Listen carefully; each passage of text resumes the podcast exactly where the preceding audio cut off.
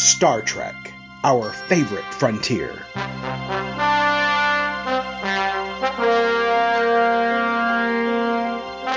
These are the podcasts of Aaron and Polly, their ongoing mission to explore all things Trek, to seek out cool things and pick them apart, to boldly complain as no one's complained before.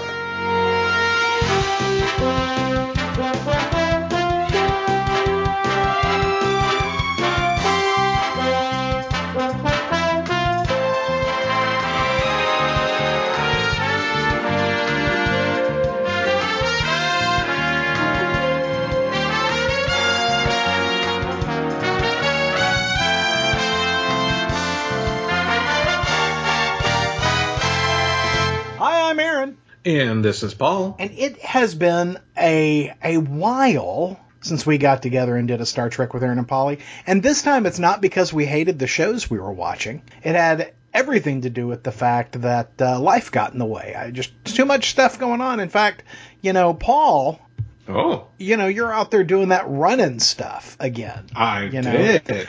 And my wife, you know, I previously shared was, uh, you know, going through uh, uh, chemotherapy for uh, cancer, and uh, she is uh, has achieved remission, and uh, she is post chemo, and she's starting to feel better. And she said to me the other night, "I would like to run with Paul." What? And That I- is exciting to and, me. and I said, I said, really? How would that look? Uh, you know, much because you know my wife, like myself, is not built for running. And uh, she said, well, I figured, you know, we'd get one of those little red wagons, and he could pull me along. oh. And I said, I said, on, I said. I said, I said, no, wait a minute. Those those American flyers, you know, there's no back support in those. They're kind of uncomfortable. What you need is a rickshaw. And so uh, she she would like for on your next run to pull her along in one of those rickshaw carts. Uh, you know, when the story started, I was like, yes, I will gladly come to Texas and and Mrs. Mrs. Head and I will will go for a nice walk. Uh-huh. You know, we'll find some type of charity thing, you know, that we can enjoy together, and I'll walk it with her or run it with her, whatever she wants to do. This is Um, this is all but great, then- but but she she wants a cart involved. but, then, but then you mentioned all the other things. Yeah, yeah. like, hmm. Yeah, and well, and I recommended like a riding crop. You know, so if you're if you, if she needs you to pick up the speed or really you know take a hill, crack. You know. Ah. Because that always works well. Because running isn't painful enough to my forty-something-year-old body. I I have to tell you, is more pain. she shared this with me over breakfast the other day, and I've been giggling ever since. She's like, "Are you are you going to tell him?" I said, "Absolutely, I'm going to tell him." And she's like, "Are you going? Are you going We're recording. Are you going to do it on a podcast?" Oh, absolutely, I'm going to do it on a podcast. yeah, warp speed, Paul. Crack. so I have that to look forward to. That's right. That's right. So uh, everything you said, you're going to come to Texas. We'll, we'll find some kind of, you know, charity 5K or something, and then you'll just, you know, pull Suzanne along in a rickshaw with her Okay, riding okay. crop. Crack. Dear listener, you don't hear me agreeing to this. Just putting this out there. Good time. Ah, so, so before we were podcasting, Aaron, I, I mean, not Now, like we've been podcasting general. for like over Not- 12 years, so not in life. Oh, you know, no, tonight. Oh, before okay. we were podcasting this evening. okay. Uh, you know, we, we, we, we are talking very much on the show about Paramount Plus shows. We've mentioned Yellowstone in our upcoming Yellowstone podcast That's that jelly, eventually that's a jelly. Jellystone. Yeah. You know, it, it only took us a month to put together this one episode of Star Trek. I'm sure we have time for another podcast. But- Absolutely. yeah, just fit that right in. Yeah. Um, but you know, before we were watching this, I was watching an HBO Max uh, television show, and I, I, actually don't think it's exclusive to HBO Max. I think it's on HBO, and just happens to be on HBO Max. It's a show called Succession. Mm-hmm. And Aaron, have you seen this show? I have not. I am familiar with it.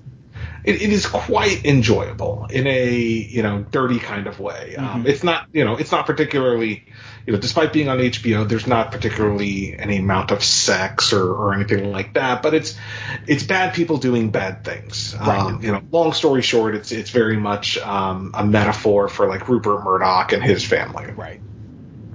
Enjoy, super enjoyable show. Lots of fun, dark humor all around if you like that kind of thing. I've heard really good things about it. I've just never yeah. watched it. I, I, I quite enjoy it. But it, you know, it occurred to me as I was watching this, and I was like, hmm.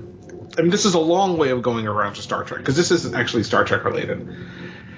I was like, you know what? You know, it would be interesting if there was some type of like first family Star Trek type show. You know, some type of Star Trek type show that focused on, you know, perhaps I don't know, the heads of Starfleet, that type of family, or, you know, something like that. You know, I don't know. Like, you know, there's there's all sorts of, of of potentials in that universe, and it occurred to me as I had this thought that I stopped myself mid thought, and I realized, hmm, you know, Star Trek when they first came onto Paramount Plus, especially after the initial success of Star Trek Discovery, there was this whole promise of exploring different assets of the Star Trek universe. We're going to have a Section 13 show. Yeah. We're going to have all these new things, you know, that that that you've never seen before, and you know, all these Star Trek show, all these Star Trek movies that have started and stopped. You know, there was one about um, that was kind of an offshoot of like that secret agent guy. Um, they did a whole comic series about him. Oh, you mean the Gary Seven comic book?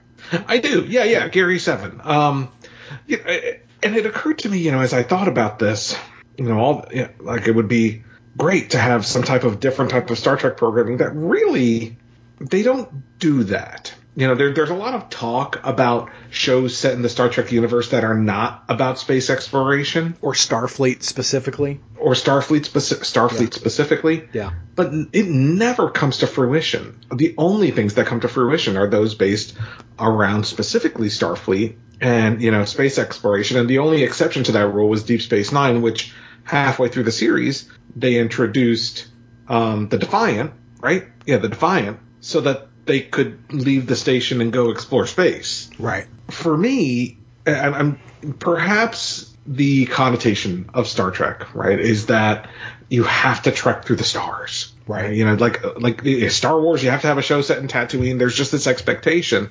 Um, so maybe with Star Trek, the expectation is you can't have a Star Trek show or a show set in that universe unless it is about Starfleet, starships, doing stuff. But I find that for me, I don't know. I feel like I would watch a show perhaps with set in the universe, loosely connected. Mm-hmm. You know, perhaps with cameos or setup, or you would see on the television in the background. Here's the latest, you know, um, adventure featuring Christopher Pike and his crew. You know, um, or you know, kind of thing. But they they don't do that, and I, you know, I, I, I'm wondering your thoughts on that, Aaron. You know, do, do you think that it's because they they feel like there's not an audience for it? I think that there's still burn a little bit from the Deep Space Nine experience in that, you know, everyone used to say, you know, look, it's, uh, you know, Deep Space Nine where you boldly sit here and wait for things to come to you. Uh, versus looking at it in what a story rich environment it was and how successful Deep Space Nine was in telling stories set in the same location week after week versus, you know, uh, traveling, right? And, you know, being somewhere new every day. Yeah. And I think that, you know, honestly, I think that is part of what's wrong with Discovery. Um, and really later era Star Trek, uh, like like in for instance the uh, Next Generation movies. And what I'm, what I'm getting at is when you stick too much within settled space, you know, the Federation, um, it becomes very much, uh, you know, uh, what's going on in the neighborhood. Um, and a lot of times, you know, the, the way the writers create drama is creating something stinky in Starfleet, right? Or the Federation. Yeah. Uh, you know, you had that in in uh, uh, Star Trek Insurrection, right? You had that. You certainly had that in you know uh, uh, later later era. Uh, Yeah, and the Abrams version. Yeah, you know, the, thank the you. Kelvin I'm sorry, I- certainly had that. yeah, but I mean, you know, that, I, I think that becomes kind of a problem. Now, in the original series, I always enjoyed the dynamics of the Federation, like uh, Journey to Babel, where you got to see, you know, a diplomatic conference. Um, but so many times, and this is one of those those things that drives me crazy, when we meet other Starfleet officer officers, they're incompetent. Uh, you know, we, we always have to show that the only competent starship is the one that we're focused on. Uh, and I really wish that we could see, you know, the level of competency in in the other Starfleet crews. Um, I think you could arguably, you know, uh, you could argue that that's okay in Discovery because Starfleet fell apart for so long. But it certainly is irritating to see that Michael Burnham is the only person who can handle a situation. You know, that she's the only one who can handle, yeah. you know, the, the crisis of the moment. Um, and we'll, we're certainly going to talk about that when we talk about Discovery here in a minute. But to your point, you know, the promise of Star Trek in modern Star Trek has been, you know, you can have a Star Trek story anywhere. For the longest time, it was pitched that, you know, we were going to get a Khan Noonien Singh, uh, you know, oh, that's story. right, the prequel. And, yeah, that was going to be, you know, that was going to be a show run by uh, Nicholas Meyer, and of course, nothing happened with that. Um, you know, we hear that there's going to be a Section 31 or a Michelle Yeoh focus show. Nothing's happened with that. But I think the reality is, is that you don't have to have the weekly boldly going of exploration. That is certainly the core of Star Trek. But I think you could do anything. I have long argued for a Klingon focused show. I would love to see a show that really delves deep in, in, into the Klingon character uh, beyond you know what we've seen, particularly in Deep Space Nine and somewhat Next Generation. But I think that could be a lot of fun. You just would not be able to do some of the stereotypical Klingon stuff. You'd actually have to invest in, in the world building. And, you know, maybe the way yeah. you make that more palatable is, you know, it's a show that, you know, it's a sector of space that neighbors, you know, the Klingon Empire, the Romulan Empire, and the Federation, and you've got communities that have to work with one another. You know, the, the original the original pitch for Star Trek was wagon train to the stars. You don't have to have a Federation crew to do that. You know, it could be any number of different vehicles And I don't. I didn't mean that as a pun. It could be any number of different ways you do that. You know, it could it can be gunsmoke. It could be, you know, any number of different ways to tell these stories. I, you know, I think Lower Decks is doing a great job of being a, a comedy in the Star Trek universe. You know, yeah. I think that really demonstrates the different types of shows, the different types of subgenres you can have in Star Trek storytelling. Yeah, but it's still the same type of show, right? I mean, it, despite the fact that it has a different tone, it's mm-hmm. still the same type of show, right? And I think one of the things that I, I would have an interest in, you know, test the waters, do you know a four part series and yeah, actually, like you said, the Khan thing would have been interesting, but there, mm-hmm. there's a Klingon based show, which they they have talked about that mm-hmm. in the mm-hmm. past. They've talked about Starfleet Academy. Even that feels like okay, we're Earthbound.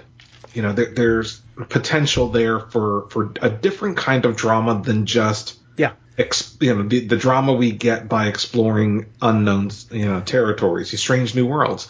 Um, and I feel like I, I, would be interested. You know, you mentioned the Klingons. What about you know a Klingon on Earth, an adopted Klingon? You know, and and being you know the culture embracing him or vice versa. I don't know. It, it just feels like there's it, for me. It's interesting that despite all the talk that it's never come to fruition. And yeah. you know, not to make this about Star Wars, but Star Wars has has done a little bit, right? Mm-hmm. They've dabbled. You know, we we we we had the the Mandalorian, you know, to, to much success. Now it still very much dabbled in the storyline of the Star Wars movies um, as a you know a takeoff, but you know I felt like there was it, it's still something different than you would see in in in what you would normally expect from a Star Wars movie. And I feel like everything we see in Star Trek is is exactly what we would expect yeah. from a Star Trek show.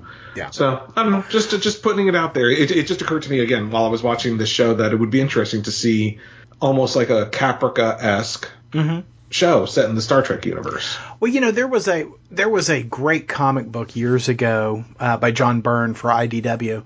Uh, he both wrote and drew it, and it was essentially, you know, uh, Doctor uh, Bones McCoy. Uh, frontier doctor, so it's kind of like you know Doctor McCoy, medicine woman, you know, and it was him doing frontier medicine across space, and it was great. It was like four or six issues long, and it was terrific. I could see something like that. Uh, I could very much see a scenario, uh, you know, the the the original pitch for the Gary Seven spinoff series that we never got, uh, based out of the Yeah. original series episode Assignment Earth. Um, I think that would be a lot of fun. I, I think there's a lot there. I just think that the folks who have the power at Paramount uh, Studios see that the successful Star Trek shows are the ones with, with ships going to different places. Fair, and perhaps you know you need a bit of you need a bit of slush Uh-huh. fund and and in order to take risks, and I don't think Star Trek necessarily has that in the same way other franchises do that can take some more risks. Well, but you know, I, I have to point out, you know, you're right. I, I think they are they are risk averse, and they didn't even see the benefit of doing Strange New Worlds until fans just essentially said, "You have got to do this." You know, I mean, we all thought that it was kind of a backdoor pilot for a you know Captain Pike Enterprise show when he was on on the uh, second season of Discovery. and it really wasn't intended to be. first. No, and it just blows my mind that it took them as long as it has to stand that up. I mean, it's crazy to me. So Well, and I, I, it- I, take your point, Paul. I, I, I, I truly believe that there are lots of opportunities to tell different types of stories in the Star Trek universe, and there's any number in any of the various multitude of Star Trek uh, uh, uh, Star Trek series to find a spin-off idea in any one of those areas. I personally we're going to talk about some of those later on when we hit on Disco and Picard. I think. I personally would love a Star Trek spinoff series that kind of combines some crews, like you know, uh, you know, this guy from you know Tuvok from Voyager is working with you know Doctor Bashir from Deep Space Nine. You know, I'd love for those guys that are still acting. I'd love to see them get back into it. You know, Agreed. I, I think that on, would be fun. on, on Worf's ship. You know? That's right. That's right. On Captain Worf's ship. I'm just saying, license to print money, or you know, maybe I mean, we're, basically pitching a show that's what we're talking about, but Well, or You know, you could I- do your Klingon Empire show with with Worf being a diplomat. I mean, I- Right. I, I, think there. I just want to see those guys again. I just want to see those guys again. And you know, Mm-hmm. I do because because those are characters they don't revisit. that's right. That's right. We never get to hear about them. But you know, Mm-hmm. because I like to revisit characters, Paul, I have been reading a lot of Star Trek lately. Oh, okay. Yeah, I read I read a book that's been out for uh, years and years and years. Actually, I think all three of these have. Uh, all four of these have. Uh, Millennium, um, the first book in that series that you know kind of carries on the Deep Space Nine story. oh yeah, did you not read that already? I feel like you, No. we've talked about that series before. No, okay. And I've read certain of the you know essentially ser- you know season eight of the Deep Space Nine books. ah, that's what I'm referring to. Yeah. Never mind. but Okay. I never read the Millennium book that kind of kicked it all off. Uh, it was pretty good, wasn't great, you know. It was all right. But but you know, I gotta say that's kind of my experience with Star Trek books. Is that uh, that most of the novels are good, they're not great. You know, they're they're they really. I feel like a lot of times these Star Trek novels do not embrace the medium uh, and don't seek to tell you a different uh, type of story. They But do you feel like that's part of the house style that's commanded of them? I do. Okay. Not And I- but you know, like and- dictated to them. And I think that the ones that are really good are the ones that break out of that. Um, that you know, I, I, I, I, when I think back to some of the best Star Trek novels, they they don't follow that format. Uh, there was a book I want to say it was by Diane Carey called Best Destiny. Uh, that really, I mean, I just, I still harken back to that book because it was just so well done. Same thing with uh, Vonda McIntyre's Entropy Effect um, and Prime Directive by J.M. Dillard, I believe. But yeah, I read Millennium. It was fine. Uh, then I read Caretaker, which is the novelization of the uh, two-part uh, season uh, series premiere of Voyager, and it was actually really good. I uh, I was like, you know, I'm really not much on a novelization guy, you know, but like I don't, I'm I rarely am the guy who goes and picks up a book that was based on a movie. Uh, rarely, but you know, I, I read it. I thought that was very entertaining, and they had some things in there that were not in the TV show that really helped, you know, develop the characters a little better. In fact, I'm like, you know, Tom Paris was never as cool in, in Voyager as he is in this book. you know, so I, I, I kind of felt that way a little bit. Uh, I read Mosaic, which is also a Voyager book, and it was an original novel. And what, what I found fascinating about that is that elements of Mosaic are actually in the Captain Janeway autobiography. Because uh, I was like, I, have heard I've, I've heard this story before, but it, you know, Captain Janeway recounts certain of these incidents in her autobiography, which which I thought was interesting. But Paul the yes, book, sir. the the book I'm reading right now, right this very minute now. In fact, I can barely pay attention to because I'm reading this book. It, it has nothing to do with the book, I'm sure. it is Harlan Ellison's memoir of the many decades old battle between him, Gene Roddenberry, and Big Star Trek about his original script for City on the Edge of Forever. This book is fascinating. I, it is just fascinating. And, you know, Harlan, folks, if you've never heard Harlan talk before, he is as curmudgeonly as they come and he will he'll argue with a fence post and he does that here but you know the whole time i'm, going you know what you were done wrong my friend i mean all these many years i've kind of said ah, you know come on harlan but yeah i mean and not done wrong because of the how the show was produced but how Gene Roddenberry and Big Star Trek lied about him for decades. Uh, and I, I, that's wrong. I mean, he proves he proves his point in the book. I mean, complete with produced uh, artwork and you know memos and whatnot. You know, catching people in lies. Uh, it, it's fascinating. It's fascinating. Uh, I highly recommend it. You can check that out. Well, I you know I I have a hard time paying attention to you, Aaron. I, I get it. I get it. Yeah. Because because all I want to do is hang up on this call and watch Star Trek: The Motion Picture, the director's cut in 4K. I swear that, to God, that, that is not a true statement. Just that, putting that out there. I got to tell you, all day long, you know, I was was working today, and I kept wanting to turn the TV on and just let it run in the background, but I never had time to do that. I am aching to watch me some uh, Star Trek: The Motion Picture in 4K. Uh, the the director's cut brought to 4K resolution. I am stoked for this thing. Yeah, yeah. As as of the time we are recording this, it was. I, I think it was it dropped. Today. Yeah, dropped today. Today. Today. April am, whatever fifth. Because you know why, Paul? Because it's first contact day. We're recording a Star Trek podcast on first contact day. You know, your your nerd balls just dropped. they did, and my voice raised, but but that is not what it was indicative of. I I mean, I got to tell you, I uh, I listened to a podcast uh, with Daren Dochterman, and it, it is uh, the uh, Inglorious Treksperts, and he is one of the guys who worked on the original restoration under the supervision of Star Trek: The Motion Picture director Robert Wise, and was able to deliver uh, Robert Wise's ultimate vision. In fact, you know, he was you know so thrilled, Robert Wise, with what they turned out because uh, you know I don't know if people remember this or not, but when when Star Trek the Motion Picture came out, it wasn't finished. There were unfinished special effects in the movie. You could sit there watching it in the theater and see edges of the set because they hadn't finished the movie. Um, and you know when they did the DVD special release director's cut, they you know finished some things out and it was just magnificent. Well, I there were still you know things that were not as brilliant as they needed to be, and I, I just I cannot wait to watch it in 4K.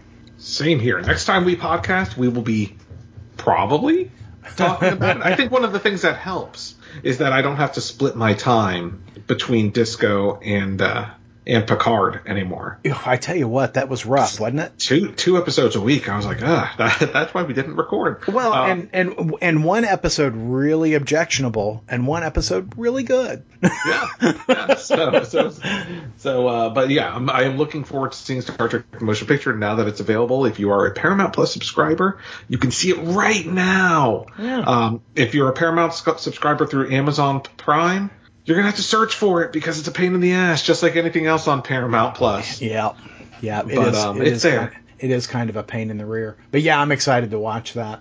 Uh, we had some news, Paul. We had some oh. news about that uh. Picard show in season three. The uh, Next Generation cast is coming back. So we're going to get Marina Sirtis, Jonathan Frakes, Brent Spiner. We've seen all those guys before, but we're also going to get LeVar Burton, Michael Dorn, and Gates McFadden. Right? About it, it is time. very. It is. It is. uh, It is the original cast of of the next generation. I mean, essentially, right? I mean, obviously, Denise Crosby has not been announced, but they're getting the band back together. And I think one of the most intriguing things. And Aaron, have you seen the teaser trailer that they released? Not just the not just the written announcement, but the the trailer that came out today. I did not. There was a there was a little short trailer, and you know I was talking about this with the, with I was cheating on you, Aaron. I was talking about Star Trek What? with other people. You don't talk about Star Trek with other people. I did. I didn't record it though. Uh-huh. Um, so one of the things I said is I'm going to be rather upset if this is, you know, if this is all of them showing up to Picard's funeral or something.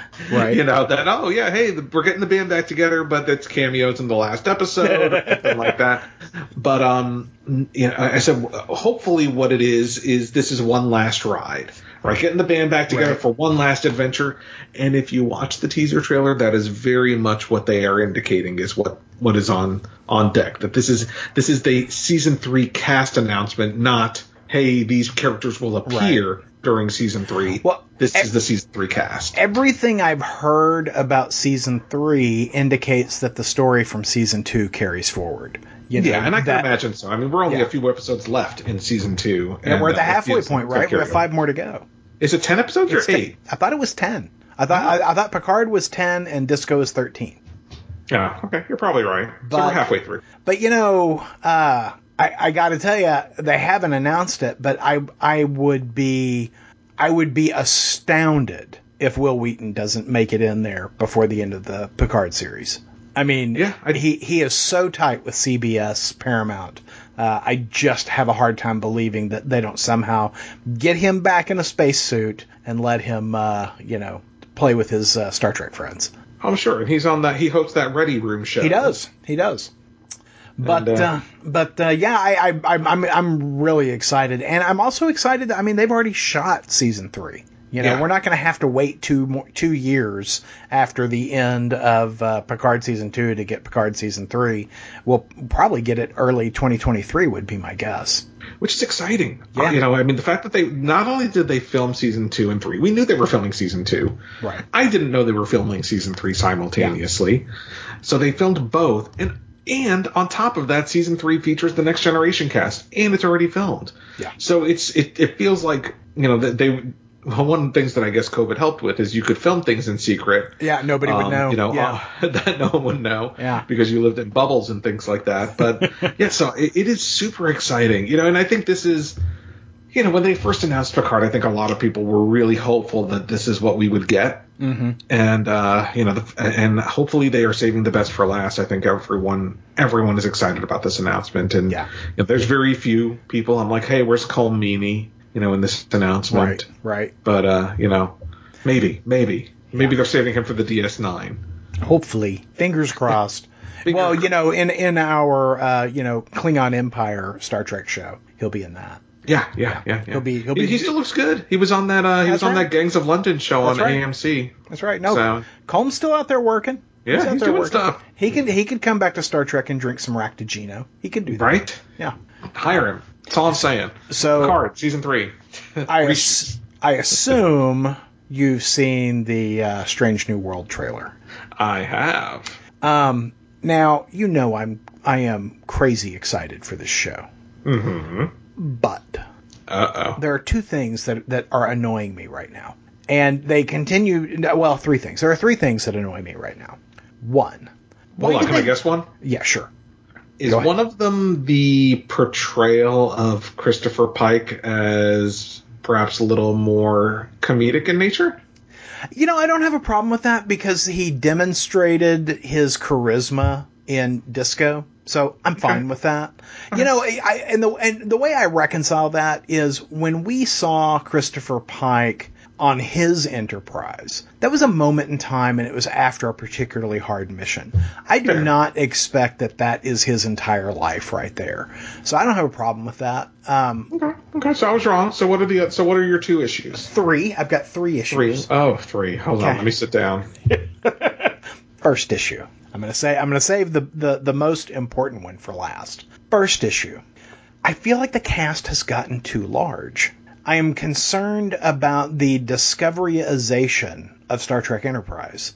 I feel like the success of Star Trek, the original series, was you had a core three guys and, you know, all the stories revolved around them and you had supporting cast who came in and, and helped with some of the action we have added a ton of characters to this show. And, you know, I think part of the problem with Disco is that we never get to spend real quality time with most of, of those people on the bridge. Um, I, I th- that that really concerns me about what's happening with Strange New Worlds. I hear you. I hear you. I mean, for me, the cast doesn't feel particularly larger when you think about it in the sense of the original series or even the Next Generation. It doesn't feel particularly larger than that I, I, think the core cast is probably still going to be your say your three to five characters that you see all the time, and then they'll interject, you know, some well, of the side characters. But I, I, you know, I don't feel like they're all so they've characters. They've you know obviously you've got Spock number one, Captain Pike. Yeah. And then you've got Doctor M'Benga. Then you've mm-hmm. got uh, uh, Ensign. I'm sorry, Cadet Uhura. Right. Yep. Uh, you've got I want to say uh, Cortez. I think was the name of the woman who's a pilot. Um, yeah, I think I that I, I, think that's her name. I, am sure we're going to get letters. Um, you've got uh, uh, Nurse Chapel. Nurse Chapel. Mm-hmm, mm-hmm. And I understand that you're excited about Nurse Chapel. Yes, yes, yes, yes, yes. I am. Now, was that the spin-off show you were hoping for? That is the spin-off show Ortegas, by the way. Lieutenant Ortegas. Ortegas. Okay. but um, yes, Nurse Chapel. I mean, I'm, I, that is the, that would be an opportunity to present a different type of Star Trek uh-huh. show than I think most would be expecting. Uh huh. Star Trek CBS, Nurse Chapel. Star Trek Nurse Chapel, Medicine Woman. Yeah, yeah, exactly. I'd watch it. I'm, just, I'm lined up now. Okay, so that was my that was my my my third issue. My second issue is that they went and changed the uniforms from what the Enterprise crew was wearing in Discovery. And I thought that the the uniforms in Discovery were really attractive. I really liked them. I don't hmm. much care for. I, I, think I would like the uniforms more that I'm seeing in the in the uh, teasers. If the black undershirt they were wearing was more of a mock turtleneck, it's just it's coming down too low, and you're seeing too much of their of their neck. I hmm. just, I, there's something about that that it reminds me of first season Next Generation, um, and how you know there wasn't much going on around the collarbone. Um, now there is an image of number one in like a quarter zip. I'm like, okay, that's hot. I like that. In fact, I want that quarter zip. but the the regular uniforms, I'm just not wild about, and it's got everything to do with what's going on in the neck area. And Paul my number All one right. issue with Strange Number New one Worlds. and biggest. Biggest issue. Okay. What is up with the fucking pompadour on Captain Pike?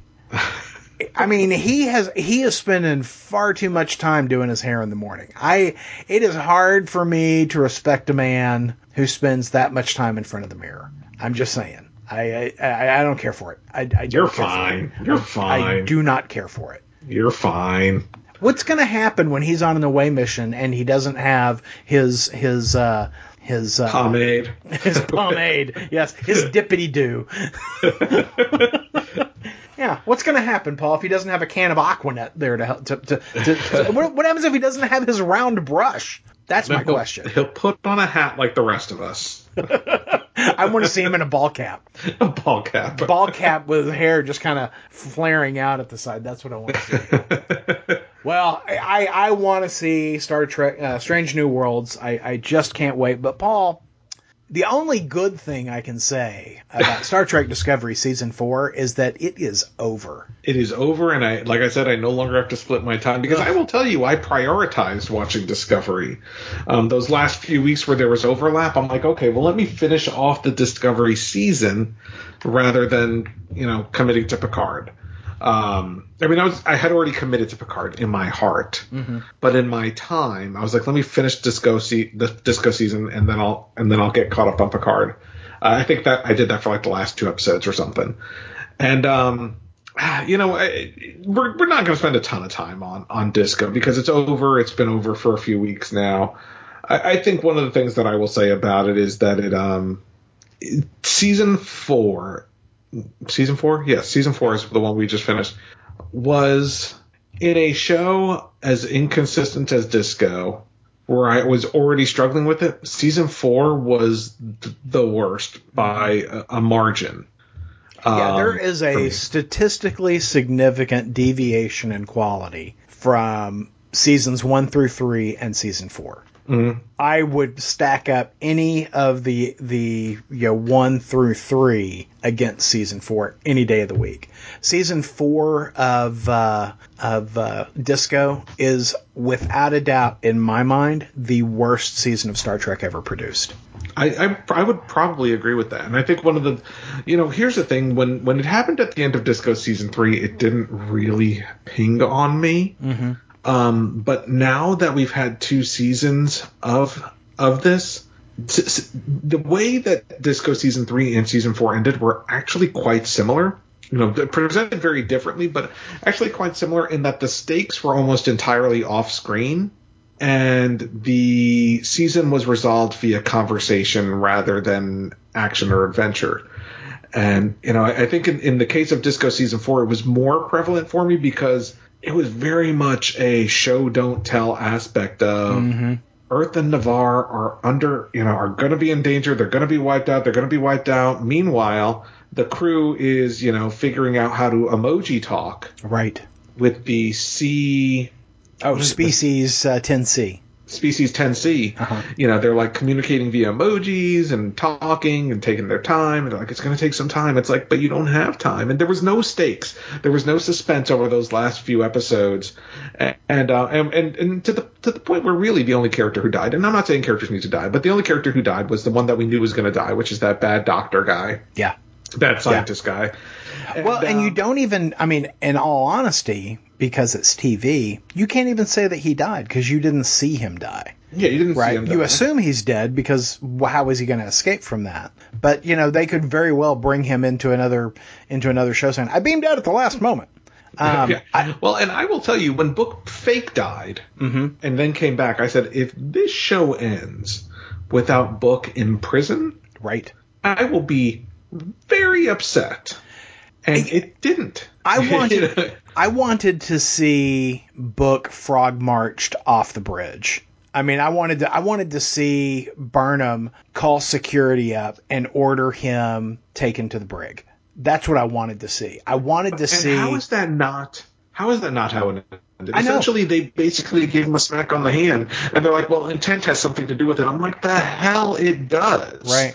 He, oh, everything he did, stole, you know, stole and destroyed vital Starfleet, Yeah. you know, science. Put everyone in the galaxy in danger with his action. To, you know, and and I'm like, and they're like, ah, but you know, his intent was good. Yeah. No, no, no, no, no. Come on. Yeah, like well- that. That was just ridiculous to me. Yeah, I I wanted I wanted to see that as a moment for Burnham to to really get get more rigid in her thinking. You know that that you know placing duty over her heart because she very much all season placed heart over duty, mm-hmm. and I wanted to see her that the lesson she took away from it is I can be a good captain or I can be a good girlfriend. I can't do both right? Which is the the lesson that every other captain in Star Trek history has kind of already known, but it's something she's had to learn and she hasn't learned the lesson. And I wanted to see her I wanted to see the president be prepared to give that order, but Michael Burnham give it herself.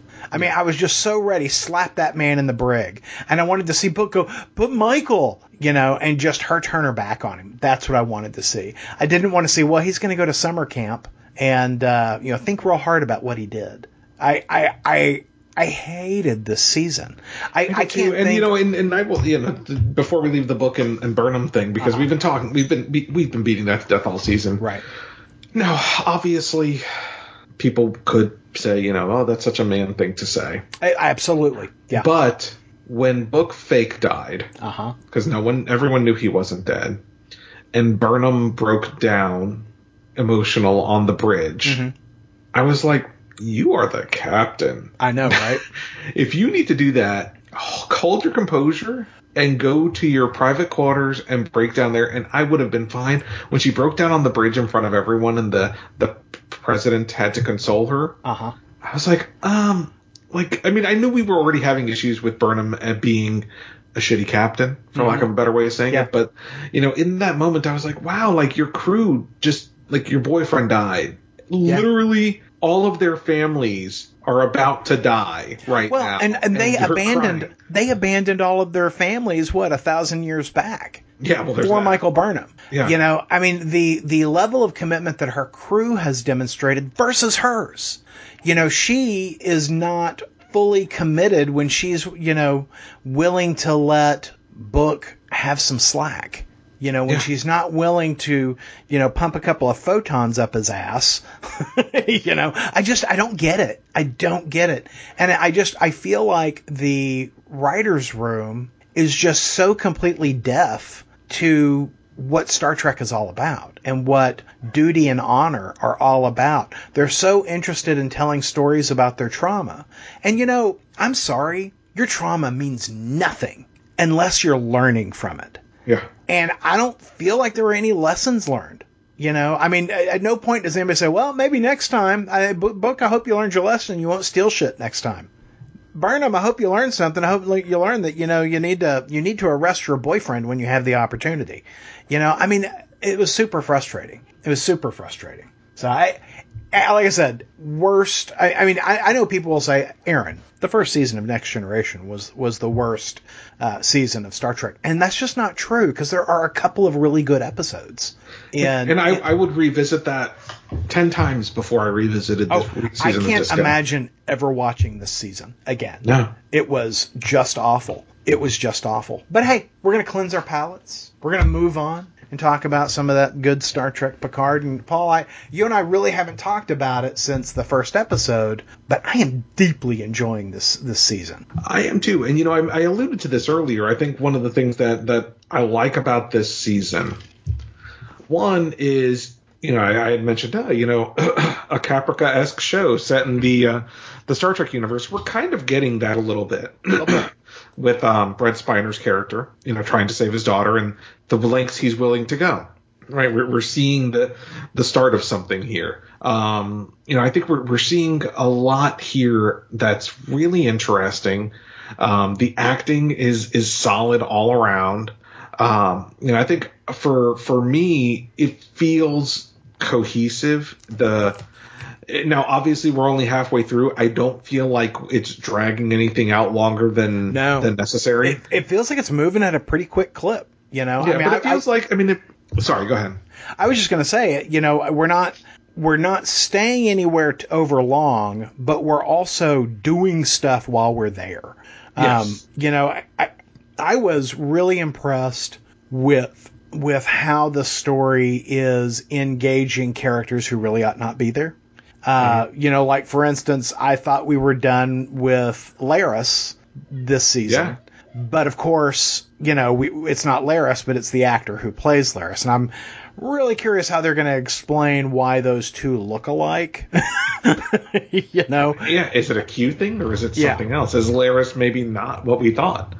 I, you know, when I will confess that when we learned that John de Lancie would be reprising his role as Q, I was like, okay, well, this is going to be kind of a typical Q episode, but stretched over 10. Oh my God, that's going to be rather tedious. But I think they've done a really smart move in throwing Q into the jeopardy that something's wrong with Q. He's off. This isn't the guy we know. He's dangerous. He's dark. He's not. He's not mm-hmm. giddy fun anymore. Um, you know, the scene where he is sitting behind uh, Renée Picard and he, you know, snaps his fingers and you're expecting the flash of light and nothing happens and he's like, well, that's unexpected. Uh, Yeah. I, I, all of a sudden this dread sort of rolls over, uh, you know, the show and I'm like, I'm like, this is so fucking cool. Yeah. It's my- um. Go ahead. no, no, you go ahead. I was going to say it, it very much, and I think there is actually a perhaps an allusion too in this se- in this week's upcoming episode. It's very much a spiritual successor, which Star Trek has continuously tried to do since Star Trek Four: The Oh, yeah. Voyage Home. The one with the whales. It is very much a spiritual success with the whales, but it's very much a spiritual successor to that. Uh, I find in that you know it it, it talks about. It- It's a world only a few years removed from our own, which I'm going to talk about here in, in a minute because that's one of my major issues with this season. Um, not far removed from our own time wise, um, but you know still experiencing some of the same issues: immigration and, and those types of things, pollution, homelessness, etc. And they talk about, you know, and they show those things, but it still has, you know, while, while also uh, talking about those issues, it still has the cat, you know, the fish out of water syndrome of these future people in the present. It's also got a lot of fun and excitement with the car chases and, and stuff like that. And I, I think the series, despite the fact that I am very much looking forward to the return of the Next Generation crew, I think that introducing other characters like Seven and Rafi um, allow for a certain type of action that you couldn't have with the Next Generation crew and Picard at their age. Um, you know, and so you- you're you're getting a little bit more of that excitement than you would if it was just Picard. And so I, you know, their their purpose is is for me a little bit more clear in this this season. Now, bef- I, I, I have two pretty major issues. Um, but I, but I, uh, before I go into them, Aaron, uh, what is, is there anything you wanted to say? you know, there's a lot that I've enjoyed about uh, Picard. I I, I got to tell you, I Leah they announced that Lea Thompson was directing two episodes back to back. Oh yeah, uh, episodes four and five, I think. Um, and I was like, "Ew, I don't know what to think about that. And she was fantastic. She's the one who directed that spectacular car chase scene with Yeah. uh, Seven and Rafi. Um, I- I was blown away. I don't, I've said this before. I don't like car chases. It is really unique for a car chase to entertain me, and I was deeply entertained. Um, I, I thought that the action in those scenes was spectacular. I am all in on Lea Thompson directing shit from now on because I uh, I don't think I've ever seen anything she's directed before. Apparently, she's done some CW shows. In fact, I saw her interview with uh, uh, Wil Wheaton on the Ready Room, and Wheaton. Will Wil Wheaton. Um, but you know, Geoff Johns helped her get this gig. He called over Really? to talk to you know the showrunner and said, you know, hey, you know, she can handle this. And they're like, well, you know, we've got a twofer. You know, they're doing a block. And he's like, hey, she's done that over here. She can handle it. Uh, and she did a great job. I, I just, I enjoyed her episodes every bit as much as I usually enjoy Jonathan Frakes episode, except Discovery season four. Um, well, when that brings up a funny point because then you know she directed two episodes, and then Jonathan Frakes directed an episode in which she cameoed. Um, you know, as this panel Doc- in front of, and I'm sorry, I forget Brent Spiner's character's name off the top of my head. Um, oh, uh, Adam Soong. Soong. Yeah. Soong. Um, and did you notice who was sitting next to her? No. Who's sitting next to her? Dr. Vasily Rozhenko. Um, and if the name doesn't ring a bell, it's Worf's adopted parents had Oh, it's Uh, yeah. Rush- The last name was Rozhenko. Yeah. Rozhenko. Yeah. Yeah. So same name, spelled the same way. Uh, Huh. Is the doctor on the panel with uh, Lea Thompson's I did not catch that. I was so focused on that's Lea Thompson. you know what's funny? I was so focused on Rozhenko, I didn't notice it was Lea Thompson. Someone was That's like, hysterical. "Oh, did you notice Lea Thompson in the episode?" I'm like, "Oh, no." um, yeah, I mean, she, she the, the the directing on this show has been good. Uh, okay, so two major issues here. Okay, hit me. The show is set in 2024. That's correct. we have a long way to go in our technology. if if if if uh, if we are to have some of the technology that is displayed here in 2024, and I don't mean all of it, but I am referring to Doctor Soong's umbrella droids that protect his daughter um, Yeah. from the sun. Are like, you telling? Are you telling me that Elon Musk doesn't have that? Come on, Paul. umbrella droids? I don't think. Get real, does. Paul. Get real. Maybe he does. Maybe Get he does. real. Well, that, that that that that definitely took me out of the moment because I'm like, hold on. Yeah, Now, I the rest felt of the like technology is okay. Like there's they haven't really thrown anything out there other than that. Yeah, I felt like there was a better real world solution to that than the. I, I felt like drones holding like an aluminum foil tarp or something. You know, I mean, I just I felt like there was a I mean, better literally to solution. put the to that. screens down on your patio, you know, something like Right. that. You know, a little bit more realistic. Yeah, I agree. Completely agree. So that was issue one. Issue one. My, but that was a, that was a small one, so I guess I should call it my issue two. my issue one for me it was in this latest episode was that Jurati Mm-hmm. betrayed them again. Well, yeah, I mean, uh, Gerard. I mean, you think that the Borg Queen is the Chaos Agent? It's Jurati. Jurati's Yeah. bad. You don't she want betrayed them in season around. one. Literally killed her boyfriend, Uh-huh. and they but That nobody seems her. to have- I was Nobody seems to have problems with. no, That- but I now mean- she's you know sacrificed herself to the Borg. Queen. Not sacrificed herself, but you know, kind of accepted the Borg Queen and hasn't told anybody about it. And I'm like, why does why why is this the only role that they have for this character? Because I actually like Dr. Jurati quite a bit. I have enjoyed her quite a bit this season, but yeah, I completely agree. I mean, you know, they they are certainly painting her character into a corner uh, in terms of Yeah. trust for the and, and, you know they will all they'll all ex, you know excuse it by going, oh she was impacted by the Borg, and to be honest, at no point should she been left alone. I mean, there's just there's no good reason to have left her alone. I don't understand why they sent three people to L.A. You know, Rio, Seven, and Rafi at the beginning of the of, of the L.A. adventure. Why they why didn't they just send two? Why didn't they just send Rafi and, and Seven and left you know Rios back at the ship? I don't get You know, that. the pilot maybe maybe Uh-huh. leave your pilot with the ship. You uh-huh. Yeah, no, it didn't Yeah, make I mean, any I sense. understand. You know, it was you know it sets up for the immigration storyline. I mean, I, I have other than those two complaints, and really, I would say maybe the technology thing one is a little minor, but the the the, the Jurati thing actually did bug me because I felt like we saw that turn already in season one, and it was hard enough for me to accept it, especially because I didn't love season one. Right. It was hard enough for me to accept that, hey, yeah, like, oh, now she's joking and hanging out with the crew, and it's like, hold on, she just killed a man. Um, and then to see her turn again, it's like, like you said, they're painting themselves into a corner that that character becomes irredeemable. Yeah. Um, and maybe that's the point. You know, maybe maybe this is Jurati's last season because I don't see how she continues to come back from this just to be her usual jovial self in season three. But I mean, other than that, I, I am genuinely, genuinely enjoying so much of this season. You know, I saw somebody online uh, make the comment that what we need is a Captain Rios spinoff series. And I disagree. Because as much as I like the actor who's playing Rios, I think Rios is a spectacularly bad captain. Um, you know, he was so passive on the scenes on uh, Stargazer.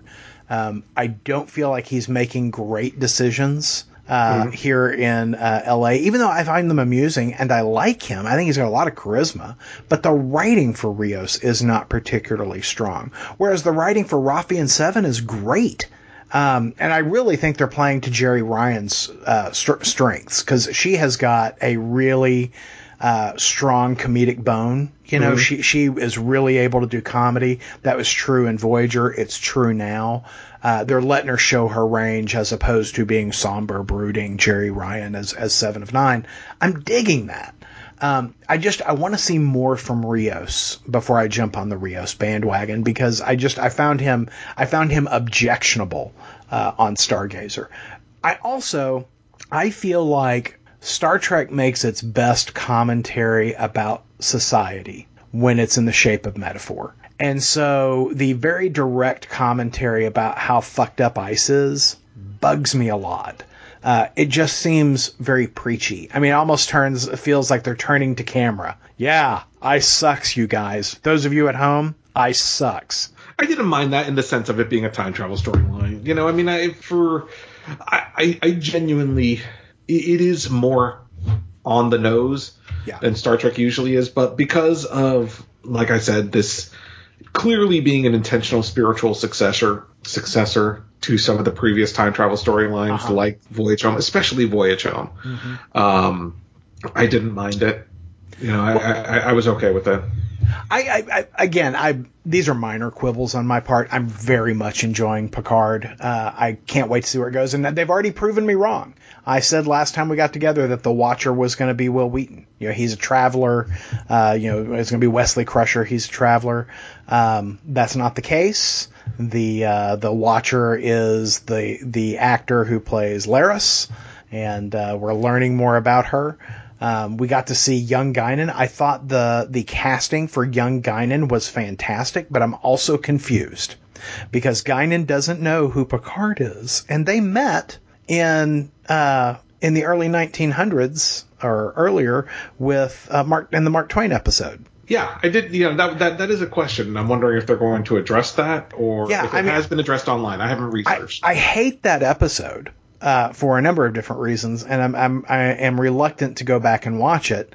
But I feel like I'm going to have to because I'm like, did they did they leave that episode and wipe people's memories? Because I don't think Guinan did. I thought that that episode, as I recall, was branded as when Guinan met Picard. And I think if if you take that that episode into account, you then have to explain why Guinan is so much younger now than she was in that episode. So here's the thing, and uh, let me not pretend like I know this, like I didn't just research this um, while you were talking. Right. The, the showrunner has stated that the reason this Guinan is- of this timeline does not recognize Picard is that because in this timeline that they've traveled to the past in, that Star Trek Next Generation episode hasn't actually happened, right? Because the the, the, Oh, the because timeline they has been changed the future. That makes Yep. sense. So that this makes Guinan sense. does not know Picard because that has that, that that that didn't actually happen in the future of this timeline. Okay, that makes sense. Time I can travel. live with that. I can live Tricky. with that. Yeah. Okay. And you know Uh, what? That And I will sense. say for for the, that that showrunner to answer the question that way, uh, Terry Matalas, smart. Good on you, Terry.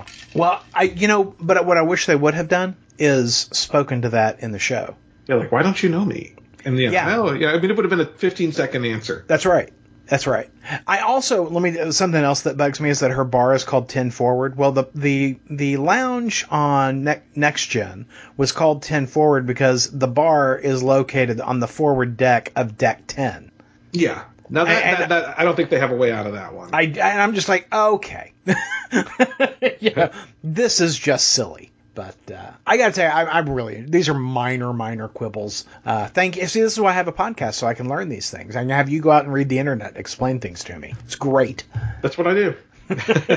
well, hey, we want to know what you think of Star Trek Picard, what you thought of Star Trek Discovery, what you're excited about in Strange New Worlds, and all the other Treks that are coming. Give us a call, 972-763-5903. That number, once again, 972-763-5903. And if we use your voicemail on the show, you could win a coveted, valuable Ideology of Madness surprise. Well, and also, if you are listening to this podcast in the week of its release, this coming weekend, I think, yeah, um, this coming weekend, so we're recording this on April 5th, this coming weekend in Chicago is Star Trek Mission Chicago. Oh, that's right. Mission Chicago. So we will have plenty of news to discuss next time we're on the mics. But if you attend, definitely let us know in the aforementioned phone number or by hitting us up on social media. IOM Geek on Facebook, Instagram, or Twitter. Make sure you're following us there because we will certainly be talking about the news there as well. You know, we uh, did not book uh, tickets to uh, Mission Chicago because, you know, life. Um, maybe what we'll do, Paul, is we'll uh, venture out to the Guardian of Forever and jump back in time to uh, visit Star Trek Mission Chicago. I feel like that would be apropos. I feel like we I think so. that. I think so. We totally should do that. All right. Well, hey, maybe we'll actually record this uh, this show again next week and not take like a five week hiatus. Well, we have news to discuss, Aaron. News No, to we, discuss. no, we, we got to do it. We got to do it. And then Jellystone. and then Jellystone. Any day now. Bye, guys. Take care. Star Trek with Aaron and Polly is a production of IOMgeek.com. Have a question or comment? Hailing frequencies are open at 972-763-5903. Tribble wrangling provided by Triskelion Trays, no troublesome tribbles. Mr. Aponte's wardrobe provided courtesy of Garak's Clothiers, conveniently located on the promenade.